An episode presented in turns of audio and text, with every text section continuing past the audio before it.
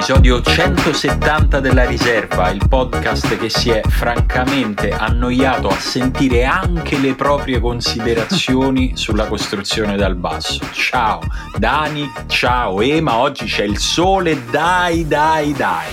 Io veramente sto morendo di freddo dentro. No. Dentro, dentro, proprio. Dentro? Dentro e fuori. Cioè, emotivamente c'è qualcosa che ti ha freddato? Sì, no, in realtà ho fatto un errore. Siccome faceva freddo, ho bevuto liquidi freddi. Pensavo, No. dico, adesso abbasso la temperatura interna del mio corpo, così Mm. dopo provo caldo. Non, non so se Invece questa non cosa funziona funziona. No, no, infatti. non, penso. Però qualcuno doveva pur eh, provarci. Grazie per esserti esposto, per aver donato il tuo corpo alla scienza. Spero che tu faccia in tempo a riprendertelo prima che la scienza se lo prenda, se lo prenda del tutto. No, io invece stamattina mh, questo, il fatto che si sia un pochino rialzata la temperatura, insomma, ho portato a fa- mia figlia a fare una passeggiata. Stamattina per la prima volta a un certo punto mi sono accorto che giocava da sola ed è un momento Ah. bellissimo. Cioè, c'è stati dieci minuti nei quali mi sono dimenticato, cioè la Cioè, vedevo. è, è stata per la prima volta una persona indipendente. Sì, eravamo all'aperto. Immagino per con- brevissimo tempo. Ma però- 10 minuti che, eh, cioè, per un genitore, do- quando succede per la prima volta, è come se tu avessi un pacchetto extra lusso andata e ritorno da Dubai, cioè, proprio è stata una vacanza.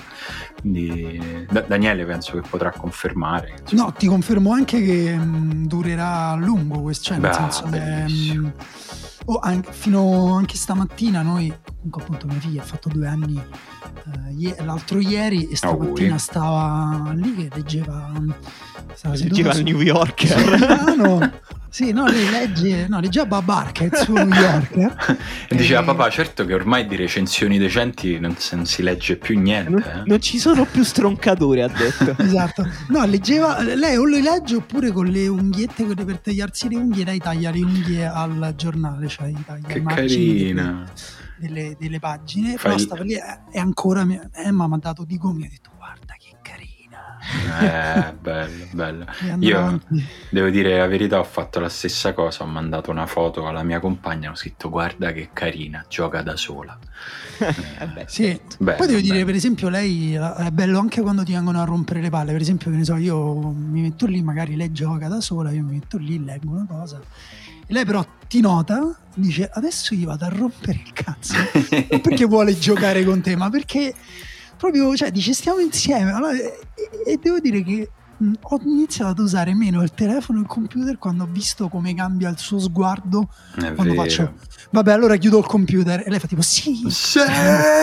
non perché poi chissà che cosa E magari, ora è Godopoli. magari un secondo dopo si rimette a giocare con i suoi pupazzi però io non sono da un'altra perché il computer e il telefono comunque ti portano, Ti portano da un'altra altrove, parte sì, ti levano la testa Faccio gancio express. Lo sai chi non dovrebbe essere lasciato troppo a giocare da solo? Rodrigo, dico- Rodrigo Bentancur. E io- ma io dico ma ancora ma la costruzione è bassa per carità bella va bene ma devi avere i giocatori adatti Che palle! Rodrigo Bentancur c'ha i bozzi sui piedi se lo sanno come diceva questo è un grande presidente storico presidente Oddio, chi è che lo diceva i bozzi sui piedi? Eh, ma- Massimo Testa, presidente del Tor di Quinto che Ah, ha intervistato e lui, uomo giustamente di campo, eh, prima categoria, promozione, roba così, dice a calcio si gioca in un modo. E lui, il Tor di Quinto era famoso anche perché era ehm, l'unica squadra e per quanto poi dal stesso settore giovanile sono venute fuori tantissimi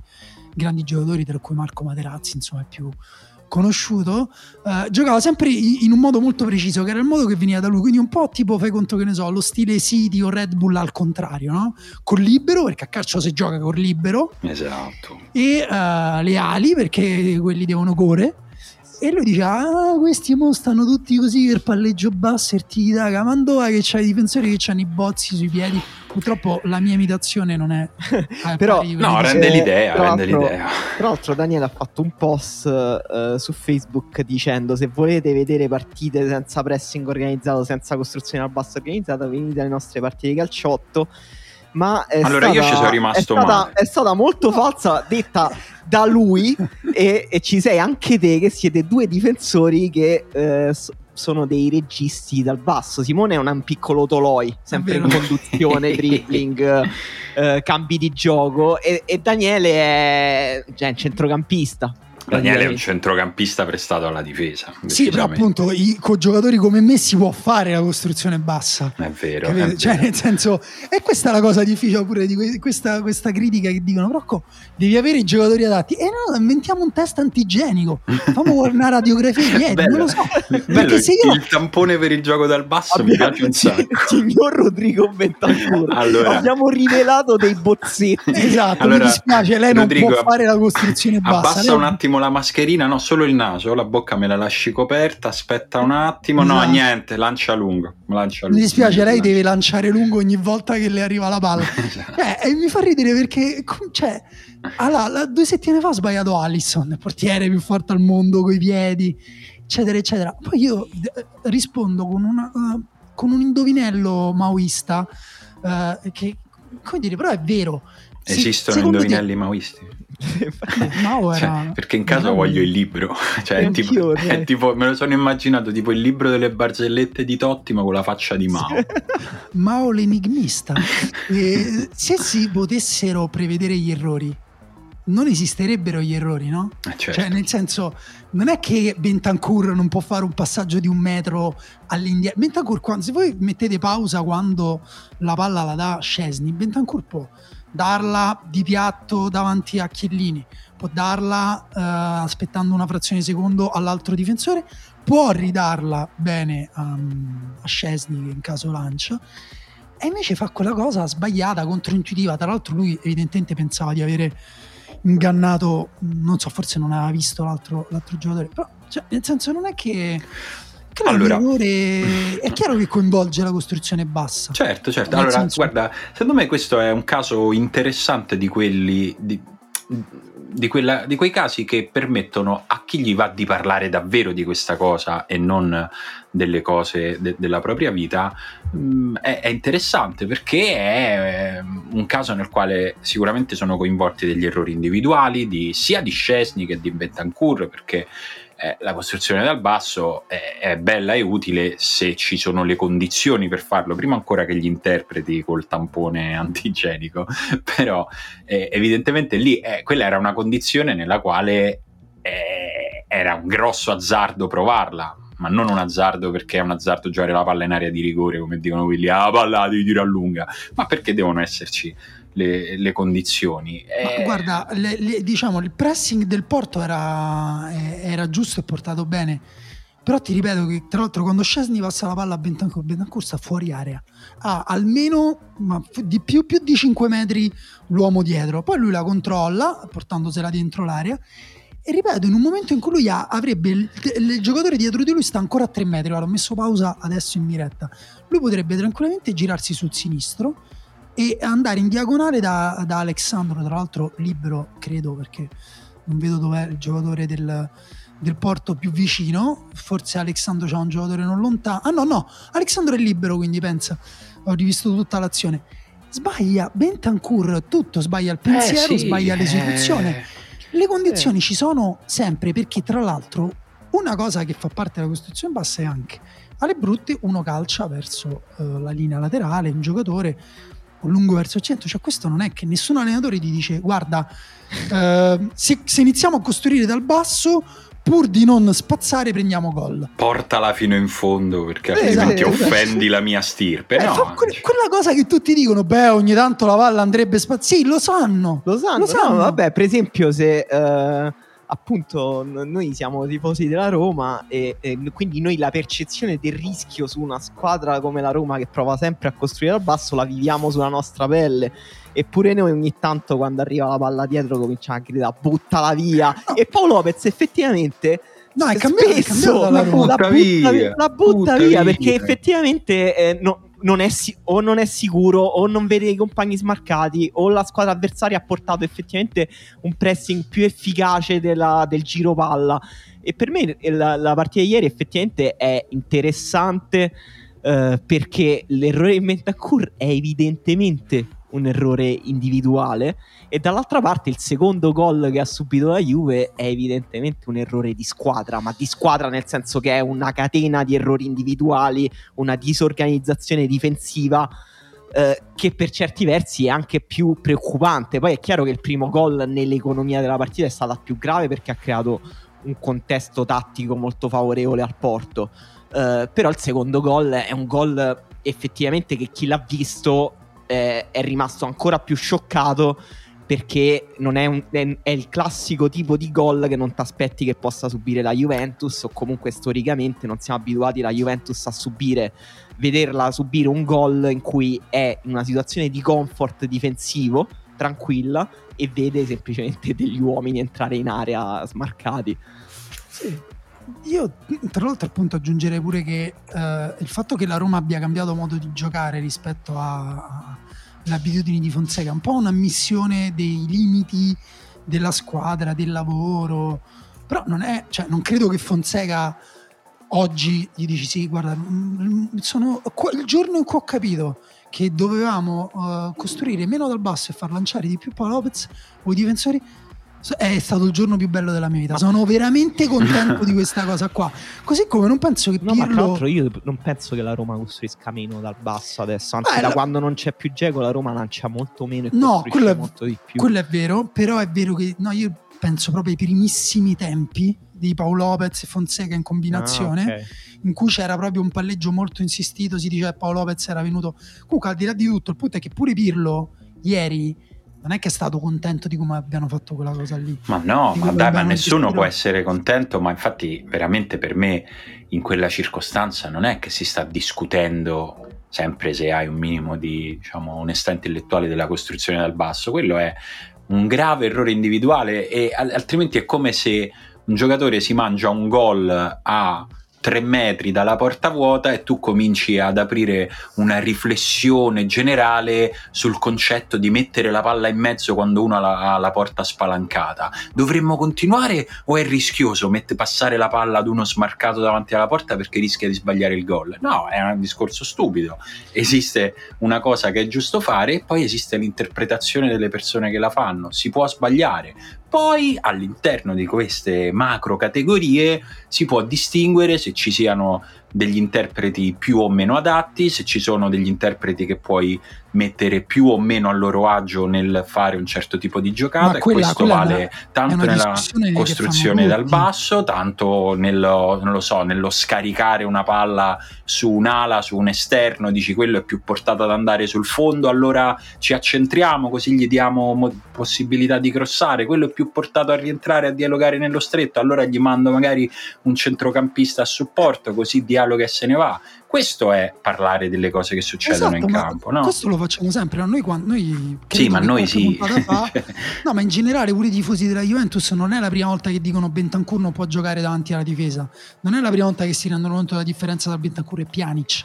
Cioè, eh. dire, è, è, chiaro. Poi pure lì, eh, Bentancur è adatto, non è adatto. In questo momento, quest'anno, secondo me, è, è un problema per la Juve che va oltre il gol con il Porto.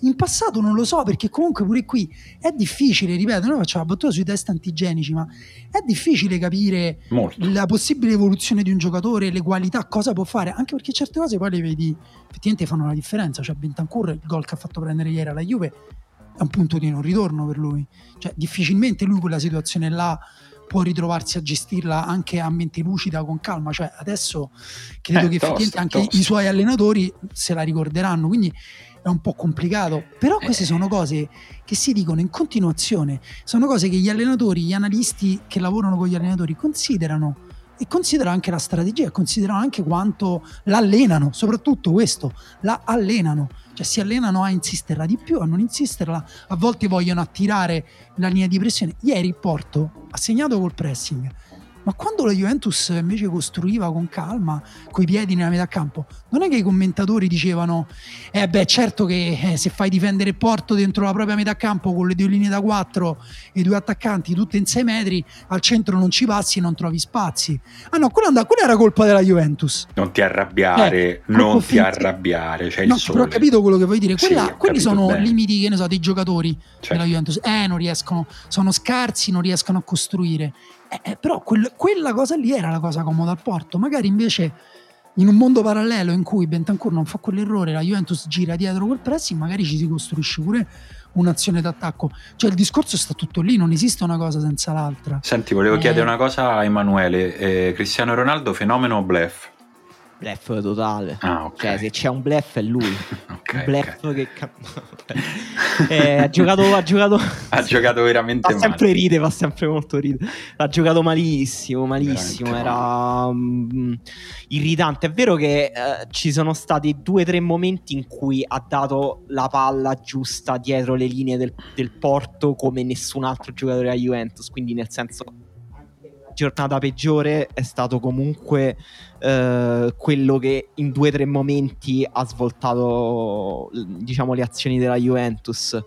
Eh, però diciamo uno si concentra su Ronaldo perché queste poi sono le sue partite sono quelle che si dice. Pure lui stesso si carica si autocarica su queste partite ha detto la, la Champions League inizia oggi la vera Champions League. Mi ricordo Eh, che noi se- avevamo fatto una puntata e l'avevamo intitolata Il motivo per cui lo hanno comprato. Eh, Eh sì, perché effettivamente poi contro l'Atletico Madrid, per esempio, lui fece quella doppietta, Eh, ma in generale, secondo me, in tutte le partite importanti anche di campionato, Ronaldo più o meno gioca sempre grandi partite, eh, quasi sempre, diciamo. E, e quindi poi fa più notizia, però la Juventus ieri ha giocato male, male, male in generale e tutte le individualità hanno giocato una brutta partita perché il contesto tattico e la squadra in generale gioca male mette tutti i giocatori a disagio e noi in realtà sono due o tre puntate che diciamo che la Juventus non ci sta piacendo, che è in difficoltà, eh, che le- alcune assenze sembrano pesare più di altri per il sistema della Juve.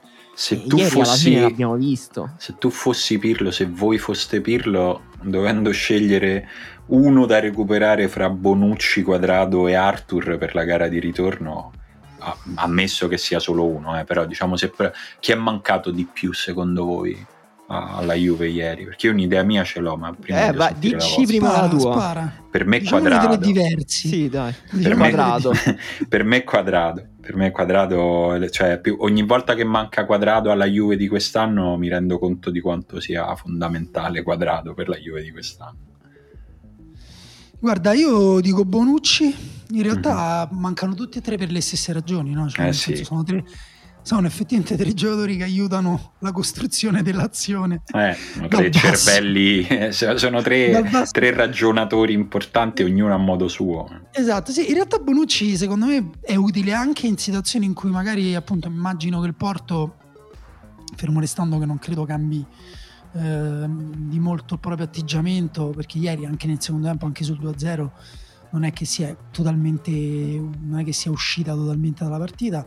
Però Bonucci anche in quelle fasi in cui mh, Porto difende il proprio agio nella metà campo può essere utile, perché comunque lui è effettivamente un regista Eh sì, eh, con visione di gioco, con- quindi magari Bonucci più a quel punto direi qualche movimento in più alle spalle della difesa o negli spazi e magari mm, che ne so, magari ci puoi svoltare qualcosa.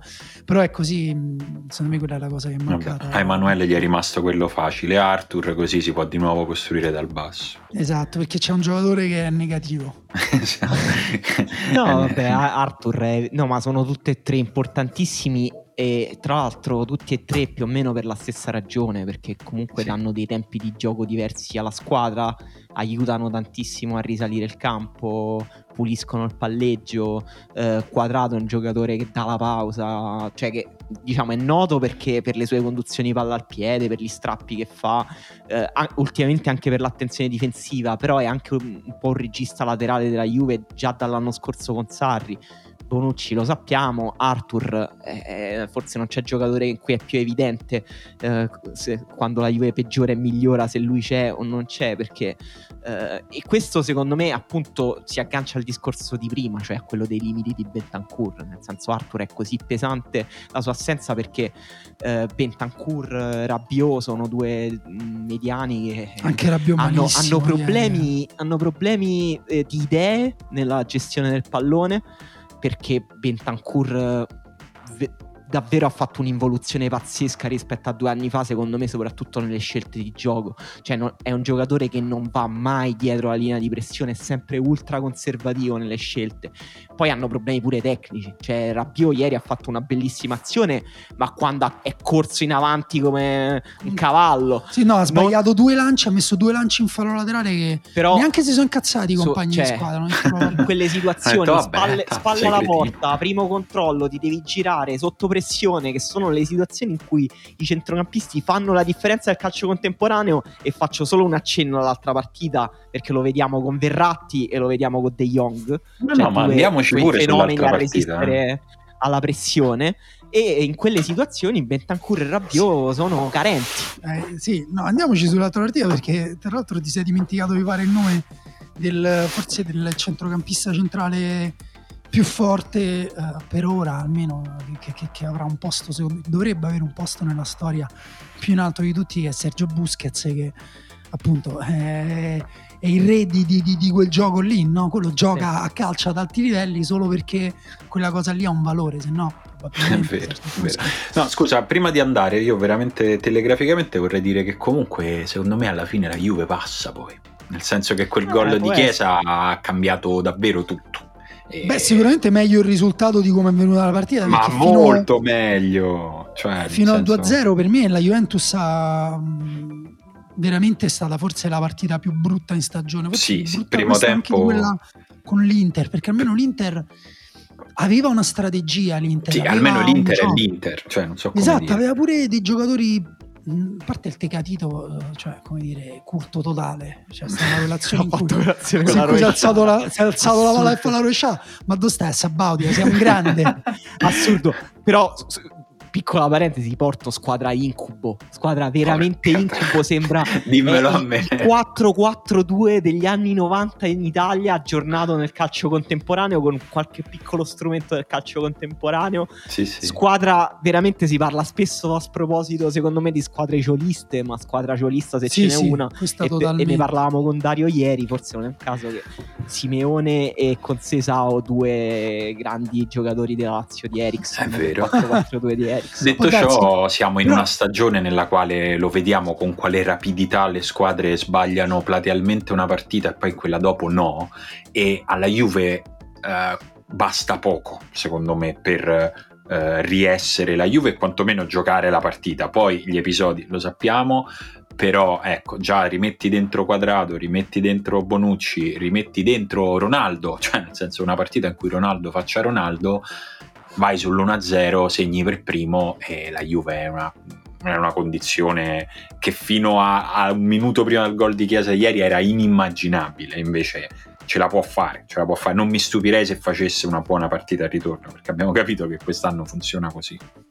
Sì, anche se secondo me questa cosa de, de, che abbiamo detto del Porto mette un po' in crisi i difetti della Juve proprio certo. più grandi, cioè abbiamo già detto la fragilità difensiva che vabbè si è vista sul secondo gol perché lì ci stanno ecco secondo me la cosa che unisce un pochino la grande prestazione del Porto e la pessima prestazione della Juventus è un po' nel sentirsi squadra no? perché comunque eh, la cosa del Porto funziona quel 4-4-2 là funziona se tieni le distanze giuste hai dei buoni ritmi eh, un buon ritmo se ti copri le spalle eh, col sincronismo giusto nel momento in cui ti disunisci diventi una squadra banale che, che, che, gli spazi si aprono molto più facilmente. E la Juventus ieri il secondo gol pazzesco non, non saprei neanche bene dire di chi sia la colpa o chi abbia sbagliato se non proprio veramente quasi tutti perché Delict, Rabiot che non assorbe Chiellini che non stringe quando capisce che ormai insomma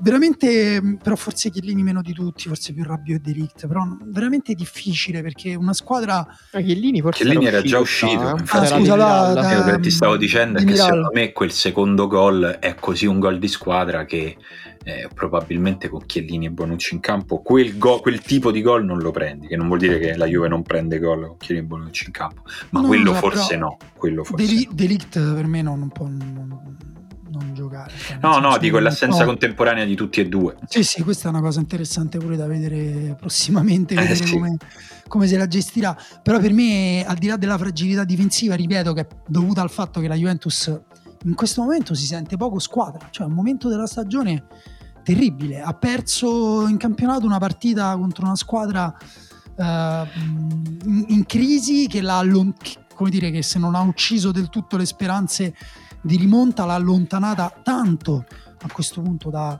uh, dalla vetta. Beh, le speranze residue sono legate proprio alla partita che dovrà giocare con la stessa squadra, perché eh. no? c'è quel recupero esatto. che balla e diciamo contando tre punti in più ancora è viva, se quei tre punti non li fai iniziano a essere tanti. Però al di là di questo che ripeto, magari si può sentire squadra Um, tra tre, l'abbiamo detto, tra tre settimane magari la Juventus guarda che ha trovato gli undici giusti, non si infortuna sì, certo. nessuno. Però poi a livello proprio tattico e tecnico, la Juventus davanti è poca roba. Cioè, mi dispiace dirlo, però è proprio poca roba. Escluso Ronaldo, non... che il giocatore più divent- importante sia Chiesa, per me non è non così positivo. No. Beh, io sono molto sorpreso da Morata, non mi aspettavo questa difficoltà anche con un infortunio in mezzo, ma a rientrare all'infortunio. Cioè, io credevo che l'inizio di Morata cioè, non ci avevo messo condizioni sopra. Ho detto, ok, partito bene, andrà dritto. E invece. Lì, boh, lì non so, sono cose da difficile sapere se sia responsabilità di diciamo di uno stato di forma fisico, mentale, non si trova nella squadra, il gioco, si può, può, riprendersi proprio lui individualmente oppure se, se la Juve deve iniziare a pensare di giocare senza cioè magari cercare di valorizzare di più Kuluseschi adesso è tornato di bala eh, sì, però di bala quando c'era non è che venisse usato, non è venisse trattato come la soluzione dei problemi della Juve, no? No, però magari può iniziare ad esserlo adesso, perché come diciamo comunque Pirlo sta crescendo, la Juve sta crescendo e quindi potrebbe iniziare ad esserlo. Comunque Emanuele stava provando a farci parlare di una partita entusiasmante invece, a meno che tu non sia Gerard Piquet, che diciamo è una persona che nel, nella vita tutto sommato mh, mm, cioè, po- posso, posso invidiargli più o meno tutto, ma la mattina Vabbè, dell'altro giorno non gliela invidio. Perché ecco. te sei un grande fan di Shakira. Io lo sono ridiventato perché mia figlia adora le canzoni di Shakira, quindi adesso guardo video di Shakira tutto il giorno e comunque mi ritrovo di tanto in tanto a pensare ma Camilla che... è una grandissima appassionata di musica pop o sbaglio? Totalmente. Di, allora, io, disprezza Simone... i cartoni animati e ama la musica pop, ma comunque il pop carino. Cioè non devo, dire, devo dire una cosa però, per chi non ha i figli, questa cosa che sta dicendo Simone non è vera. Non è che i bambini bambini non si appassionano a Shakira, si appassionano a qualsiasi cosa gli fai sentire a ripetizione che sia Ma non è vero, perché io ci provo a farla allora, appassionare a cose orecchiabili che piacciono a me e lei se ne va, cambia eh certo, stanza. Vabbè, Poi sente una volta non... Shakira, mi tira il telecomando perché vuole che gliela rimetto. Perché eh. non sono così orecchiabili, fagli sentire un Baby Shark. Non so se hai già avuto la fase no, Baby Shark. No, sto cercando. Eh. Shakira serve a evitare guarda, Baby io Shark. sull'esperienza di, di mia nipote eh, consiglio anche Rovazzi. Sì, no, la Rovazzi Beh, per... è l'autorità indiscussa di questa casa. Io cioè, proprio... questa cosa io la, la rifiuto perché, perché, la rifiuto perché mia figlia balla su, veramente su cose che non lo so però ci sono de, de, diciamo degli artisti che hanno trovato una ricetta per entrare sì, nel sì. cuore nel cervello dei bambini dici che ci sono bene, frequenze che cioè, sentono solo loro tipo i cani a me, eh, va, a me va, benissimo sì. che mia figlia gli balli Beyoncé, Shakira, Pharrell Williams e Justin Timberlake cioè tutta la vita questo meglio di Baby Shark e tutta, tutta quell'altra roba. Io devo dire invece Baby Shark a me non dispiace. No, mi fa esplodere L'ho sentita così tante volte che non mi dispiace. Va bene, questo, dopo Comunque, questo intermezzo vi riporto a Vai. questa partita. Beh, guarda, Emanuele non gliene frega un cazzo perché lui tanto... Io cioè, non, non, ho bambini, non, li, non avrò no, bambini. No, non è che tu non hai bambini, è che tu non li riconosci, è diverso. Eh, tu hai tanti figli non riconosciuti. ah, ok. tipo, tipo Osvaldo. Eh, sì. Cioè, così sono buoni tutti, eh. Eh, è vero, è vero. E, ehm, Emanuele, lo sai, si è fatto Tinder Plus. Lascialo stare. no, però dovrei. Ehm, no, che stavo dicendo? Allora... Dai, ti, ti, mi, stai, mi, stai confo, mi, stai, mi stai toccando delle corde un po' delicate. se, ehm, tu, Paris se, tuo figlio, se tuo figlio fosse Mbappé, Emanuele, se tu fossi il padre di Mbappé, che cosa gli consiglieresti per, per la prossima stagione? Restare al Paris Saint Germain o andare... Comprami una casa, Kylian, comprami una cioè, casa. Secondo me da mo che t'ha comprata una casa. Eh, cioè, sì, sì, rimani al Paris Saint Germain. Sì, Ok. perché comunque mi sembra, a parte che ancora cioè, è talmente giovane che può progettare Certo. ancora tanto nella sua vita, eh, quindi i cambiamenti li farà e avrà tempo per farli, però il Paris Saint Germain... eh, lo so che sono tra i pochi, però mi entusiasma come gioca. Cioè, il- anche con Pocettino, secondo me, è leggermente cambiato. E mi sembra che Pocettino, già Tuchel comunque era un, un allenatore che lasciava tanto spazio alle individualità. Ma mi sembra che Pocettino lo, lo abbia fatto ulteriormente, nel senso che il Paris Saint Germain è una squadra che vive anche di improvvisazione. A me a volte sembra una squadra proprio sudamericana. E la- l'intervento dell'allenatore mi sembra veramente leggero e Sì, comunque presente. cioè. Indipendentemente dagli allenatori che ci sono stati, Sì. è vero, anche secondo me. Eh, Verratti è vero che si è parlato molto del fatto che abbia spostato Verratti in avanti, l'abbia avvicinato a Mbappé perché comunque riceveva nella zona di centrosinistra, la scelta di Paredes non è banale, l'importanza pure secondo me di Florenzi non è banale, però comunque sono tutte scelte piccole, poi i giocatori del Paris Saint Germain fanno più o meno quello che gli pare in campo, si muovono più o meno seguendo i loro istinti. E non è che lo puoi fare con tutti, però quando hai Paredes, Verratti, eh, Mbappé, eh, anche Moise Kean che comunque era in una giornata di grandissimo estro individuale oltre che di disciplina difensiva e poi viene fuori una partita bella, cioè è stata bella soprattutto perché abbiamo visto delle individualità esprimersi con grandissima libertà.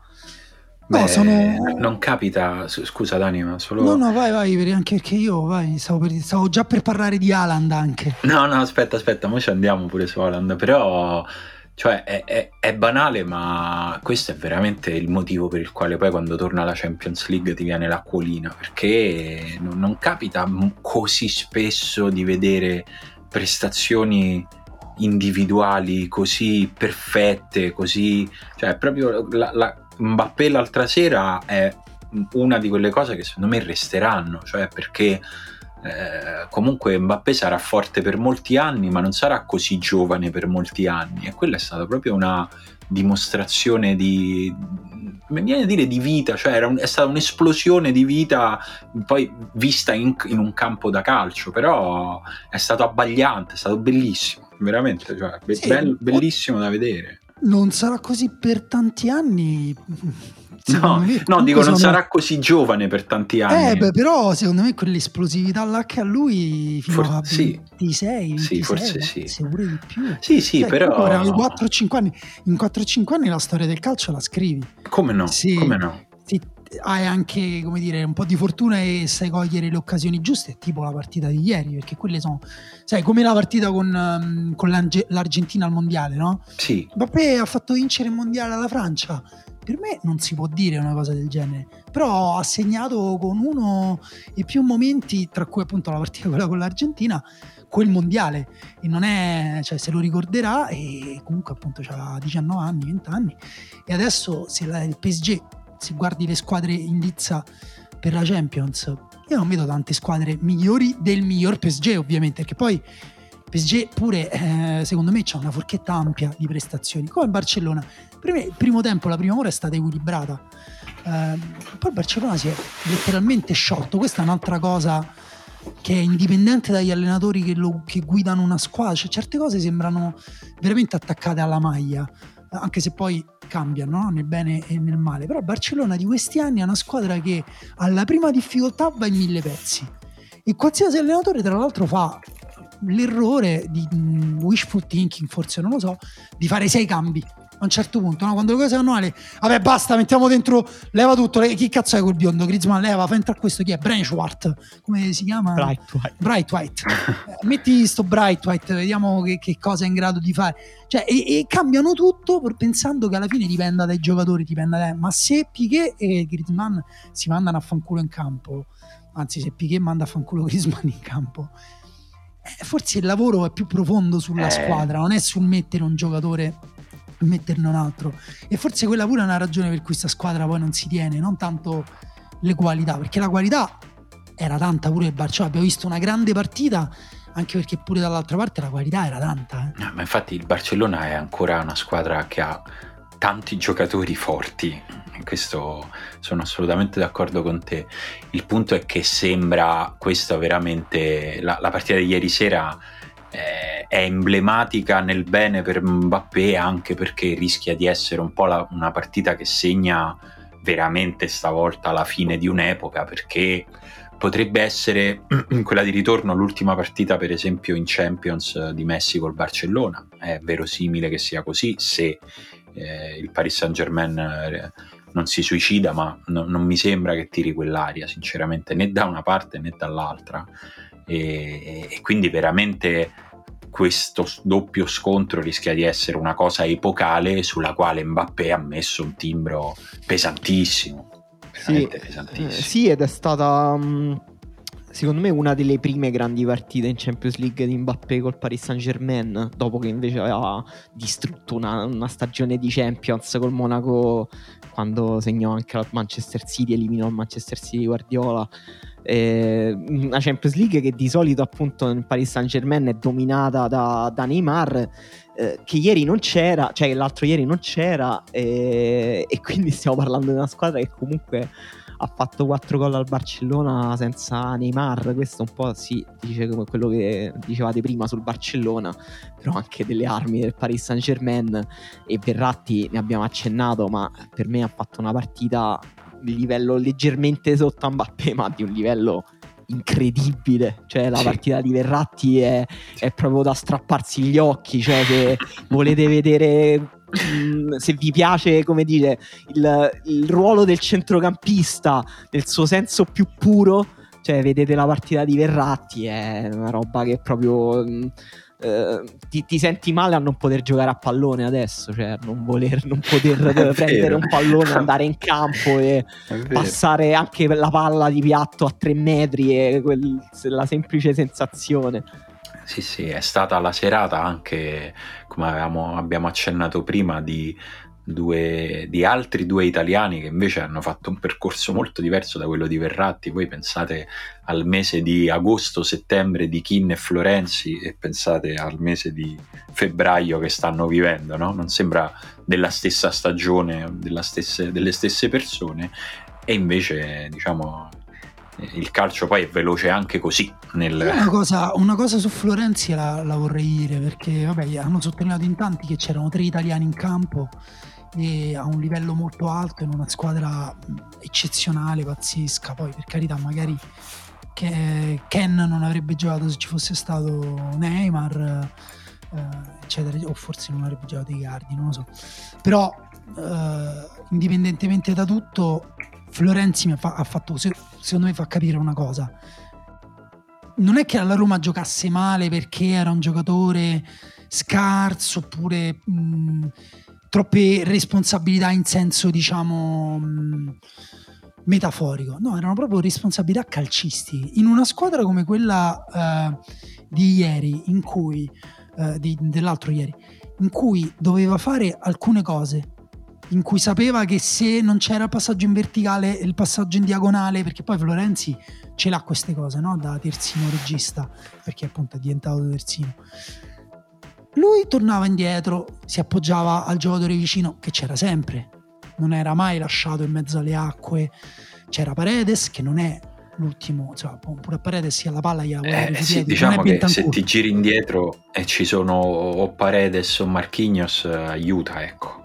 Eh, esatto, anche quella, è un'altra, anche quella è un'altra sliding door della Juve, no? perché eh, Bentancur e Paredes sono due giocatori simili. Paredes pure quando stava allo Zenit si parlava che potesse dare alla Juventus Parecco Paredes la costruzione con quell'errore lì non avrebbe probabilmente mai fatto eh, proprio perché è un giocatore vabbè però Paredes stiamo parlando secondo me di uno dei giocatori più sottovalutati sì, sì, sì. Di, di, di, questi anni Io, anche guarda, proprio per il scusa, per la, la mu- mutuando un attimo da pendolino io non so se è sottovalutato o giustamente valutato nel tempo nel senso secondo me lui è ha avuto una crescita costante cioè eh, adesso è diventato un giocatore fortissimo. Nel tempo è stato un giocatore promettente, poi forte, con dei momenti di discontinuità. Adesso ci, ci sta mettendo una continuità che secondo me non ha mai avuto. Sì, diciamo diciamo che eh, è un giocatore che ehm, ha dei pregi e difetti molto spiccati, cioè pochi giocatori per me hanno la sproporzione tra fase offensiva e fase difensiva di Paredes. Comunque Paredes per me rimane un giocatore molto carente dal punto di vista difensivo, ma intendo proprio completamente, cioè anche nel pressing, nelle letture di passaggio e al Paris Saint Germain a Gueye accanto che è un giocatore che copre una quantità di campo assurda e poi dall'altra parte però se esalti solo i pregi di Paredes, è un giocatore che tocca la palla come pochissimi altri al mondo, la palla lunga che dà per Florenzi dietro la difesa la dà con una sensibilità, una qualità tecnica che quanti ce l'hanno? De Bruyne, Messi, cioè quel sì. livello lì. Sì, sì, ma infatti Totti. per me in quel senso lì è sottovalutato.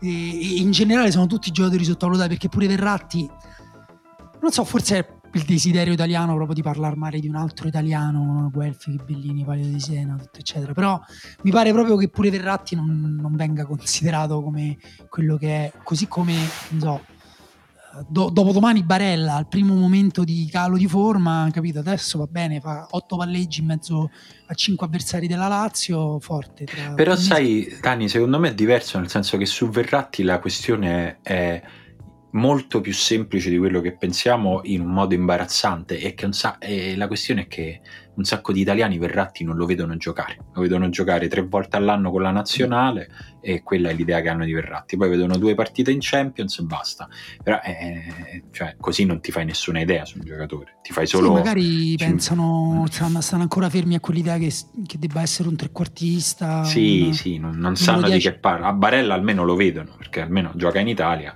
Tra, tra l'altro interessante anche proprio che mh, con, Pochettino, con Pochettino ha qualche responsabilità più in più negli ultimi metri vedremo che tipo di evoluzione può prendere Verratti perché se veramente riesce a sviluppare ancora di più quell'aspetto del suo gioco che per ora è legato ad alcune intuizioni però non così costanti e, e, comunque le partite belle sono piene di questi tipi di giocatori, sono piene di sfumature, sono piene di azioni complicate, anche di errori. Non so se vogliamo accennare anche a, una delle partite più belle giocate in questa Champions League che è Lipsia, eh, scusate, mh, mm, Siviglia Borussia Dortmund. Sì, come no. E, mh, mm, vabbè, anche Lipsia Liverpool, insomma, comunque è stata una partita uh, di livello altissimo, no? E come ha scritto Emanuele Giustetti su Twitter, Lipsia non sarebbe mai arrivato a giocare a livello con il Liverpool uh, co- con questi giocatori se non esistessero strumenti tattici allenati bene in maniera raffinata come il pressing la costruzione che, che, poi ti espongono a dei rischi che però hanno anche dei benefici. E, mh, no, perché mi è venuto in mente, vabbè, a parte il collegamento con Alan che secondo me è corretto perché a livello generazionale, no? nel senso Haaland e Mbappé sono no, è, è, è, lui stesso che si è collegato a, a Mbappé dopo la partita perché ha detto che i gol di Mbappé gli hanno dato una motivazione ulteriore quindi è lui stesso che sta creando questa Beh, fandom, guarda, questa se, rivalità. se si creasse la rivalità sul modello di quella di Messi e Ronaldo Insomma, Beh, sì, mi sembra che questa generazione abbia diciamo, assunto quel tipo di rivalità che tra Messi e Ronaldo comunque era più nei, nei, discorsi di chi ne parlava, un po' nell'aria, un po' nel discorso calcistico. Questa generazione l'ha o Alan in particolare l'ha proprio assunta come una cosa, ok, esiste, questa cosa sì. esiste e la devo vivere sulla mia pelle. Eh, c'è qualcuno però che ha criticato Alan nei primi tempi o comunque dice, beh, però, ma pure Mbappé, eh, che è un centometrista, eh, sì, quando ha spazio, però eh, invece, come dire, eh, sono molto adatti. Vabbè, noi abbiamo scritto parecchi articoli su entrambi per far capire quanto sono adatti a questo gioco. E Vi volevo non... chiedere una cosa, scusa Dani, ieri sera un mio amico della Juve depresso cercava di sognare per l'anno prossimo e diceva se ti dicessero scegli per la tua squadra uno dei due da avere l'anno prossimo, chi scegli fra Mbappé e Haaland? Te chi scegli? Eh, io ci ho messo 5 minuti a rispondergli, lui vedeva secondo me Simone sta scrivendo e poi non lo vedeva più perché scrivevo e cancellavo.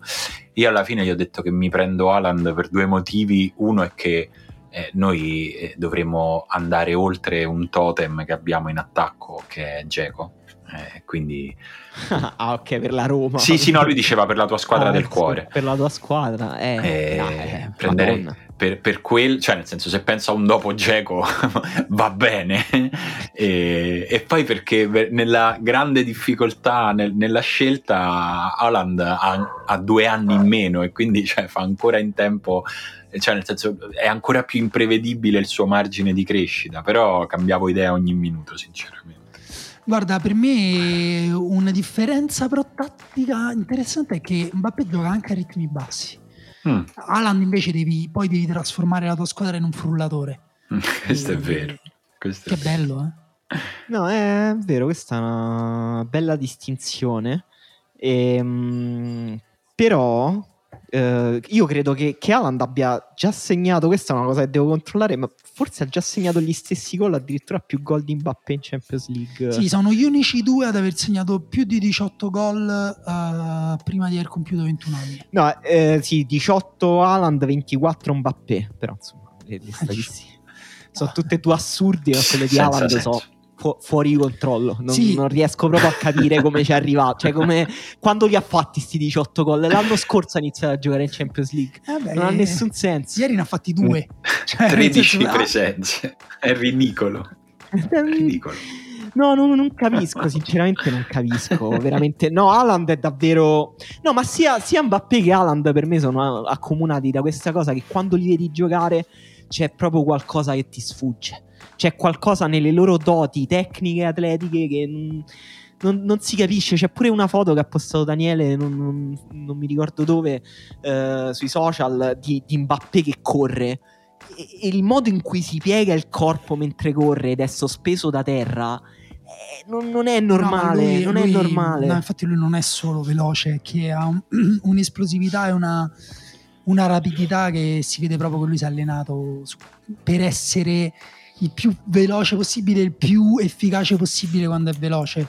Sembra, sembra un uccello, sembra un altro sì. Ma pure... invece Alan, scusa, ti prende un'azione parallela in cui pure lì dici non ho capito che è successo. Quando non è neanche, ieri neanche il suo gol, ma il gol di Daoud inizia con un tunnel di Alan sulla fascia sì, di B di Alan sì, sulla fascia e dici che cazzo sta a fare questo là a prendere palla poi si inventa un tunnel da nulla passa dietro come non lo so uno sciatore che schiva un paletto all'ultimo momento, corre, cioè ha una, una, capacità Alan di sparire e riapparire nel campo. Pure il gol che fa in cui triangola con Sancho. Esatto, no? sì, pure lì non si. Cioè, no, a un certo è... punto non sembra poter arrivare. Intanto esatto. grande palla di Sancho pure quello. Sì, ma lui non è. Deva- sì, beh, pure lì, vabbè, perché il, il, forse l'inizio dell'azione c'è anche una giocata pazzesca di, di Coso, oddio, come si chiama, il falso terzino, ehm, Guerrero. Guerrero, Rafa Guerrero, che, che, vabbè, che appunto io l'ho dovuta guardare sei volte per capire che era lui, perché pure lì un terzino che fa una giocata da playmaker. E, però lì Sancho non è come Lukaku, che, che ne so, veramente non, non, non ti puoi avvicinare alla palla perché lui si mette in mezzo. Sancho, eh, cioè Alan porta palla, la scarica su Sancho, poi sparisce passa in mezzo a quattro giocatori e riappare davanti al portiere avversario velocemente, scivolata in tempo giusto per prendere la palla e metterla dentro. Sono giocatori che giocano su un livello di velocità quantico, mi viene da dire.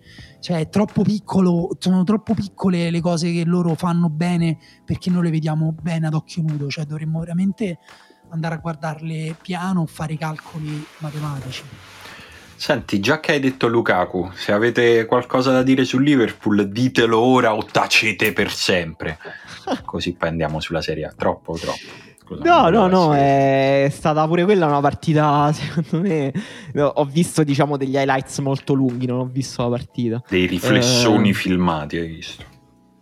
Ma è cioè, comunque una, una sfida d'avanguardia tattica pazzesca. Uh, invito anche a recuperare se riuscite mh, il contenuto video che ha fatto il Red Bull Lipsia prima della partita in cui hanno parlato, c'è una videochiamata tra Klopp e Nagelsmann e il, l'Ipsia, lo accennavamo prima, ha giocato una partita con un'ambizione incredibile e alla fine ha pagato, diciamo, perché poi mh, su un errore di Muchielé, sul lancio a casaccio di Jones, Muchielé ha proprio sbagliato l'intervento e questo per dire che nel calcio uh, ci sono mille modi per, fare, per commettere errori, per sbagliare. Uh, Bentancur che sbaglia è un tipo d'errore, Mughele che cicca l'intervento e manda Manesso davanti al portiere è un altro tipo di errore, ma gli Sì. errori sono continui, sono diffusi e non esiste una tattica di gioco che può ridurre gli errori a zero.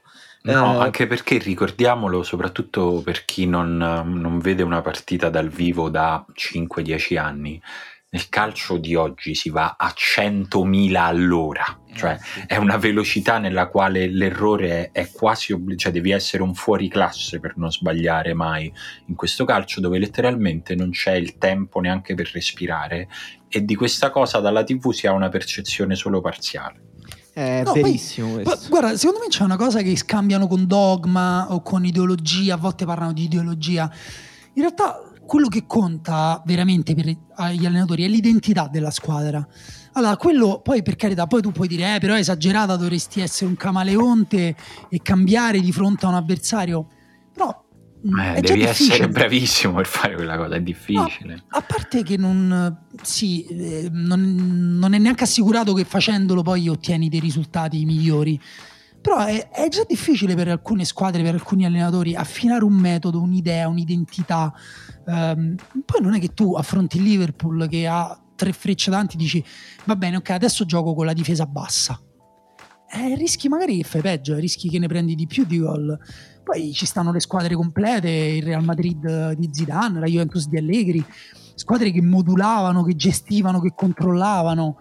Però l'Ipsia, per esempio, è una squadra che proprio per filosofia, anche qui eh, me- lo dico meno in positivo, però di marketing, no? Filosofi- filosofia di brand, gioca alla morte, ehm, gioca, gioca un calcio offensivo perché da anni allena e sceglie giocatori per, per fare quel gioco lì. Non è che poi ti puoi presentare contro il Liverpool e cambi modo di giocare. E tra l'altro, secondo me, se la sono giocata perché hanno preso un palo dopo un secondo e mezzo. Poi hanno subito alt- altro, ehm, altri pericoli, poi hanno fatto dei pericoli pure loro. Poi, oh, cavolo, è il Liverpool.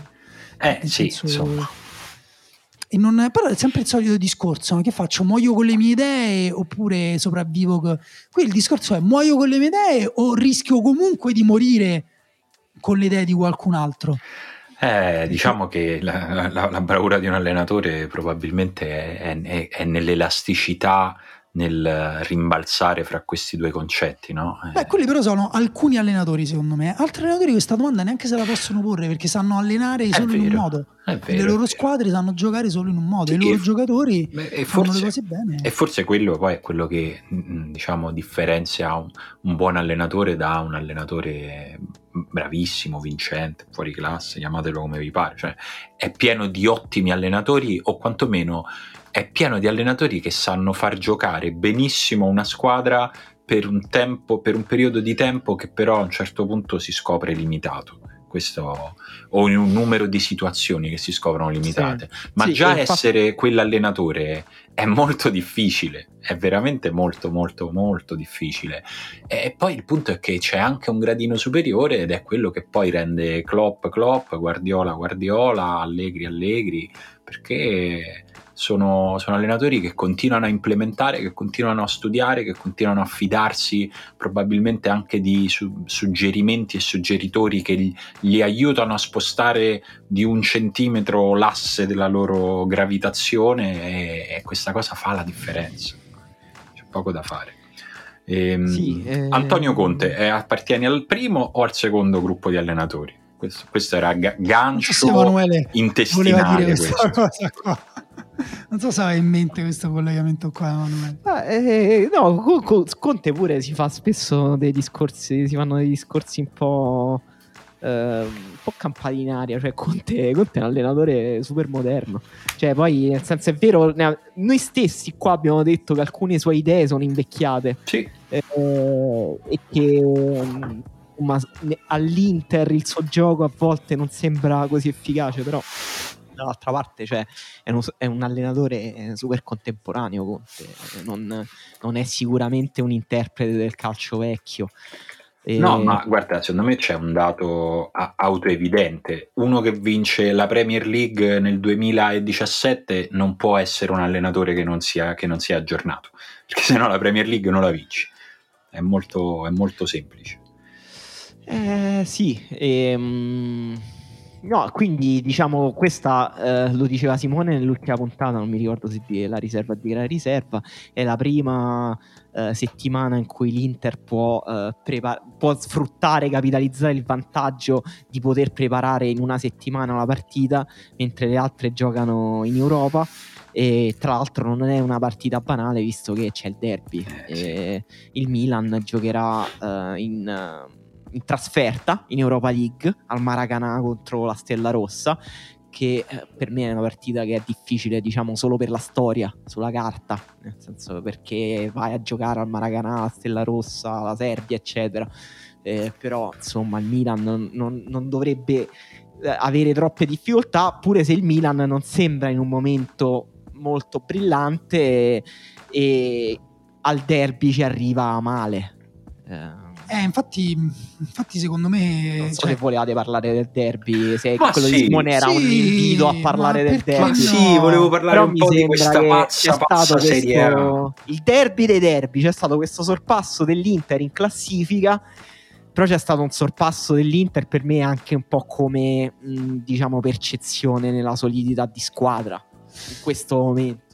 Sì, pure secondo me, infatti la partita con, lo, con, la Stella Rossa non è complicata secondo me solo dal punto di vista storico, ma anche psicologico, perché il Milan, eh, non, cioè non sono d'accordo con quei tifosi milanisti che temevano sotto pelle, se no non faccio i nomi, ma chi me l'ha detto, chi mi ha confessato questa paura lo sa, che eh, il, il gioco si rompa a un certo e ne perdono 10 di seguito.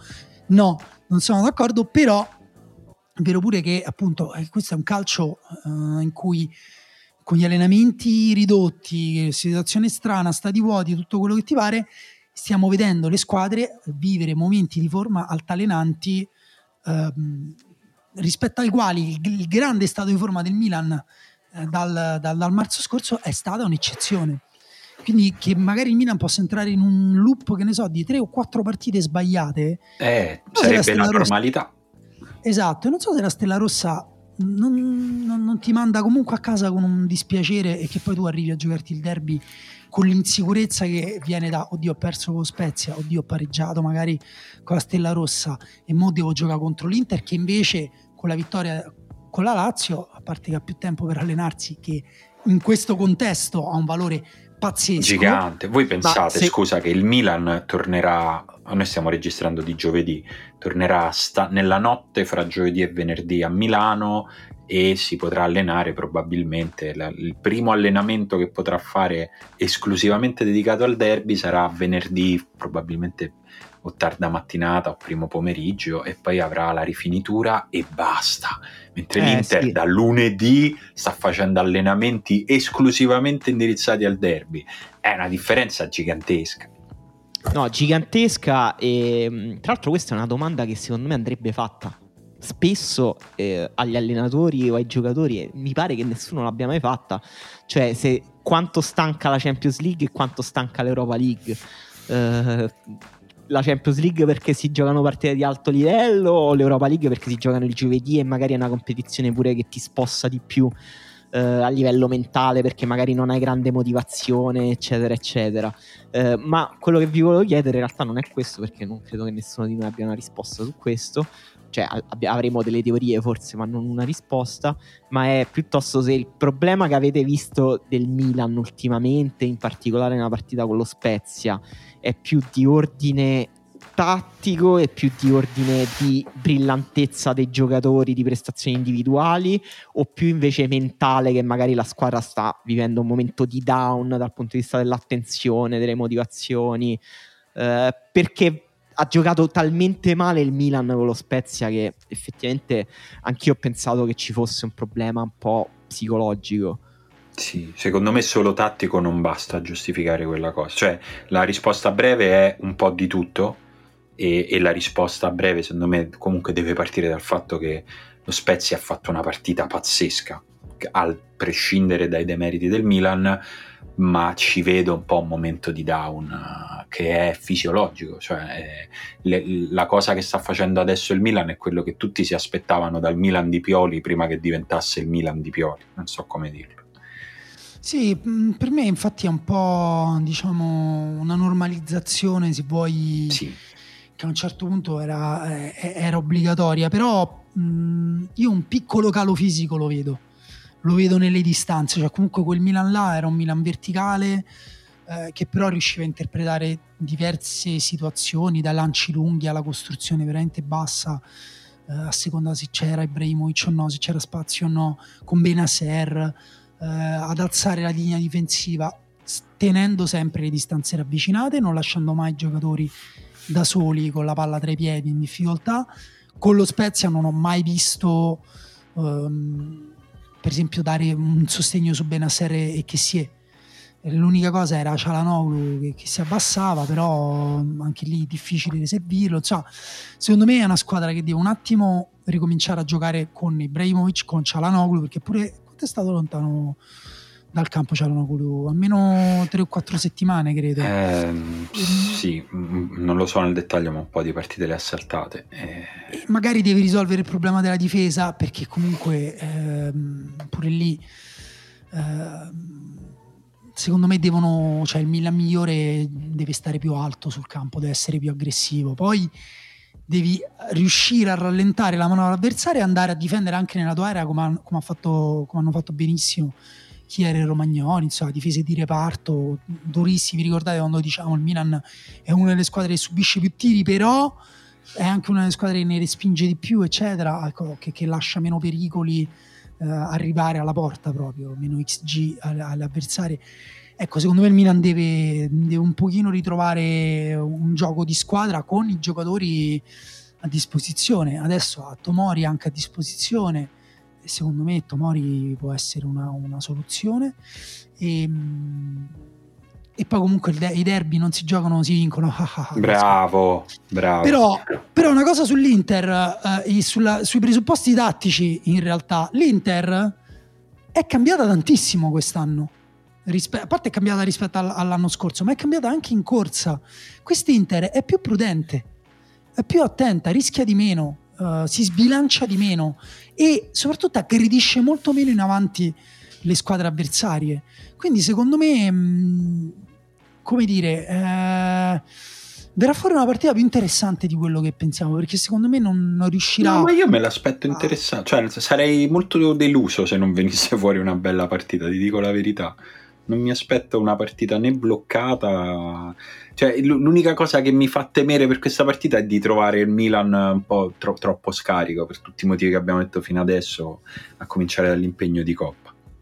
Sì, ehm... mi, mi dispiacerebbe sì. quello perché ci sono invece tutte le premesse per vedere una, cioè per avere una domenica pomeriggio francamente entusiasmante perché c'è Milan-Inter alle 3 e Atalanta-Napoli alle 6 è, è, sì. è viva cioè eh, il Napoli eh, che insomma co- continua a, a, ribaltarsi su se stesso, no? tipo cioè, sembra pesce buttato fuori dall'acqua che dici ah no non ce l'ha fatta. E poi fa, fa, il flip sulla pancia e dici madonna è ancora vivo guarda è rientrato in acqua. Dio nuota è bravissimo a nuotare. Oddio no l'hanno ripreso adesso sta di nuovo sulla sabbia povero pesce. Un po' come dicevamo un po' come la Roma non è mai uscito dall'acqua. È sempre stato là cioè diciamo eh però oh, cavolo, tutte queste critiche, però è terzo, eh, cavolo, è quarto, cioè, esatto. cioè, sempre... Esatto, esatto. il Napoli, insomma, di, di, Napoli e Juve ne abbiamo parlato abbondantemente in, in gran riserva, c'è pure un ragazzo che ci ha scritto che secondo lui avevamo semplificato un po' troppo, ma non era vero, nel senso noi avevamo parlato di una, di una partita nella quale eh, Na- Napoli e Juve, eh, se, se, non so come dire, si sono distribuite una serie di occasioni che poi eh, però diciamo, se, se, si parla del risultato la differenza la fa la concretezza, ma non vuol dire buttare a mare tutti i discorsi sull'importanza di costruire il gioco. No, e al tempo stesso non è che se ti puoi contare come a FIFA dopo che hai perso, ah, però ho fatto più tiri, e più tiri scusa. Eh sì. 13 tiri a 3, dai su, hai perso. Eh, purtroppo, purtroppo no, ma sì. noi per esempio avevamo anche nella puntata sottolineato, e lo risottolineiamo adesso, che la Juventus aveva eh, giocato una buona partita per alcuni aspetti, però molto negativa per altri. E... Sì, e fra l'altro avevamo detto una, una cosa che, che, continua, diciamo, che continua ad essere vera, cioè che un conto sono le partite in cui la Juve gioca più o meno bene, poi eh, Ronaldo segna, e un conto sono le partite in cui la Juve gioca più o meno bene, e poi Ronaldo non segna. Eh, per qua io no, lo so che è un discorso che può sembrare basilare e che può dare anche un po' fastidio se, se sei tifoso della Juve, come il ragazzo ci aveva scritto. Però ci sono dei numeri eh, che sono un po' impietosi da questo punto di vista e l'allenatore deve tenerne conto e deve cercare di invertire un po' questa percentuale perché non è detto che un giocatore fondamentale per l'attacco sia fondamentale per segnare i gol. Sono due cose che possono essere, che possono essere diverse. E... Prendi Olivier Giroud. Eh, prendi Olivier Giroud, ma prendi anche Lukaku che ha una percentuale di incidenza sul monte gol dell'Inter minore rispetto a quella di Ronaldo nella Juve, ma che è un giocatore che ha plasmato l'attacco dell'Inter a, a sua immagine e somiglianza e l'attacco dell'Inter si regge tantissimo sulle caratteristiche di Lukaku, però fa segnare anche gli altri, è utile anche se non segna, e questa è una differenza fondamentale. Sì, il, um, giusto per dare un dato a quello che dicevi, Lukaku segna il 30% dei gol dell'Inter in Serie A, Ronaldo il 39% della Juve.